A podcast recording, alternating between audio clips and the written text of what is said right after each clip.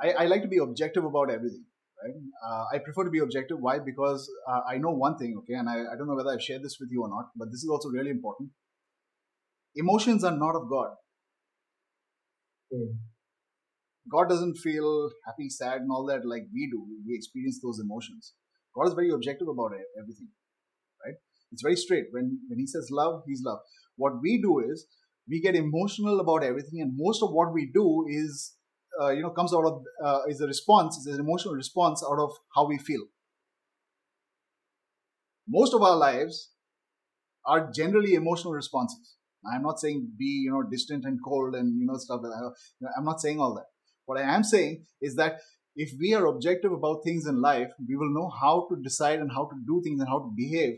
Our, our, our lifestyle and the way we live will be more structured, organized, and focused and productive rather than just you know triggered emotions that you know that cause us to do things oh you didn't read my messages you know your message was too long i can't read such a long message i, I get bored so i mean as far as I, I, don't read long messages now some people get a little hurt because i don't read their entire message but that's the way it is. I can't read the whole message. It's really boring. So I'm not emotional about that. You want to read the message, you read the message. If I write a message, you read it, don't read it. If I say something you're happy, you're not happy. I'm okay with it. Right? It's up to you. Your life, your freedom. You do whatever you want, whatever makes you happy and whatever gives you a kick. That's your freedom. That's because you're the father, you have that liberty, you have that freedom, you have that power. Mm. I have no right to tell you you have to do this because it makes me happy or it makes me sad. You should not be doing living your life on, to to you know uh, to satisfy me. I have no right to ask anyone uh, to do that. So when it comes to let's say for example, like you mentioned, right, give a gift. Someone gives a, a gift to me. I'm okay. It's a gift. Okay, good, very good. Thank you very much. Courtesy. Okay. The gift doesn't change me. I, I mean, I, I love gifts. Now I have a thing. So here's the thing. Great. Now I'll use it and that's the extent of that gift. Okay. Now, as far as I'm concerned, that gift is still a thing. It's, I don't want it to change me. I don't want to give anything the power to change me and my identity and who I am. Because it will totally destroy everything that I'm living out of. Right? God does not, you, you can't you can't twist God's arm to doing anything, right? You're a manifestation of your Father. You have to realize that. You're a manifestation of who He is.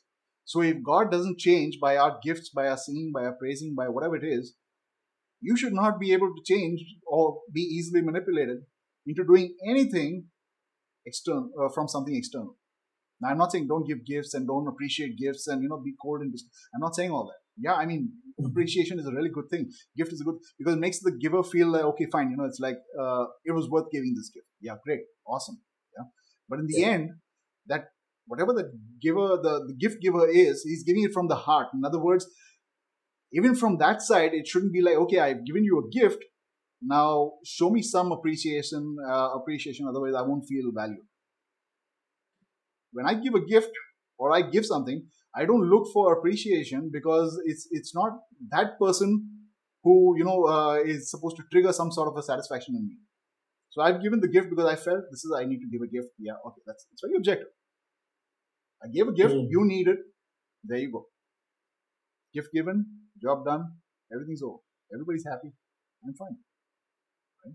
Yeah. It, I, it, sound, it sounds a little cold. It sounds a little, you know, uh, cut, you know, very cut and dry, but it works and it, it, it, it eliminates a lot of emotional distress a lot of emotional entanglement emotional confusion the, the the the thing of you know it's like oh wait a minute you know it's like now I, you have to trump your gift i have to give you something better i have to give you something in return i have to do this i have to do that.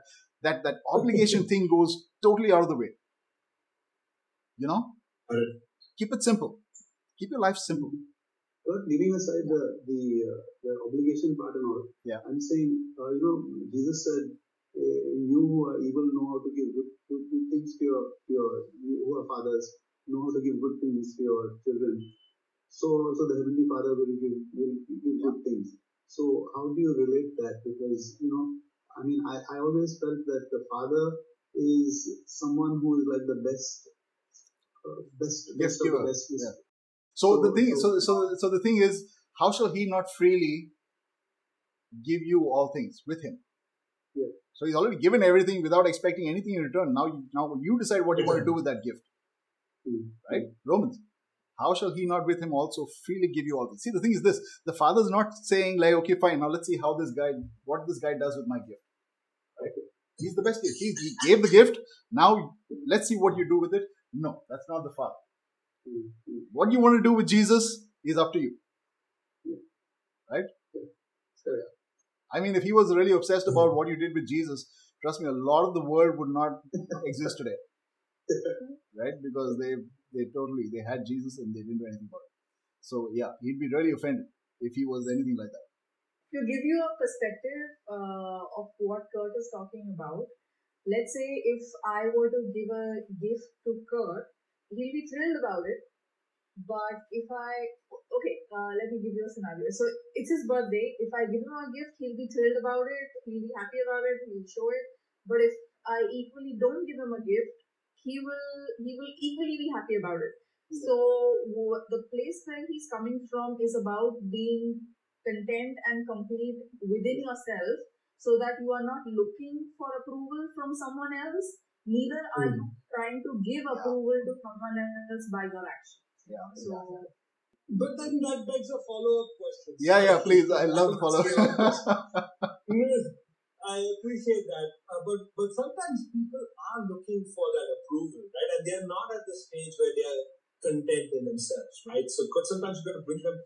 Kind of what you're sharing with us is partly to bring us to that place, right? No, let, let me just let me just answer that so it's more to the point of um, you don't need to come down to the level of the other person rather it is you be at a um, at your place where you are at and then uh, everything that you do because you do it with a heart of love and Mm. from your heart automatically the other person gets elevated so if if i am looking uh, if i am if i'm in that place of love then whenever somebody gives it to me, I will automatically, you know, I mean, be grateful about it, be happy about Mm. it, and appreciate them, you know. So that, so it is, uh, I would say the core of everything comes out of love, be it giving gifts or be receiving gifts, but it does not move you up or it doesn't move you down or it does not change or alter your uh, your behavior or your actions to, you know, I mean, so you will not really, because somebody is feeling bad, you will not want to make yourself feel low and go low.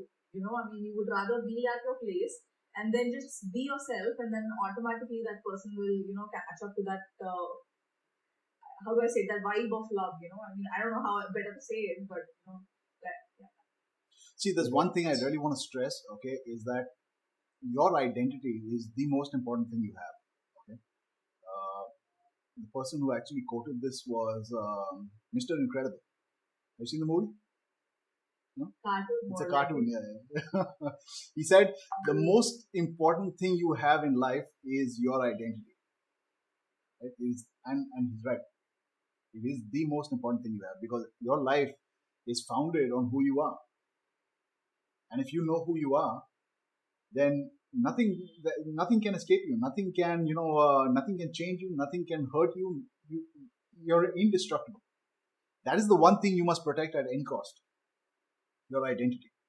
Never conform to another person's expectations or tantrums or you know desires or you know uh, need for approval.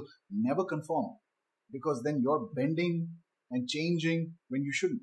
You can't help that Mm. person by doing it. You will, in fact, make him weak, and you will also get weak in the bargain. Your identity has to be rock solid in for, uh, for anyone else to glean anything from you. Right? Grow in the Father, and like I said right from the beginning, right? If you have never met the Father, that should be your only focus in life. That should be the only reason you live for, because that's the only purpose we have. Everything else flows out of it. Life and success, achievements, purpose, everything flows out of that.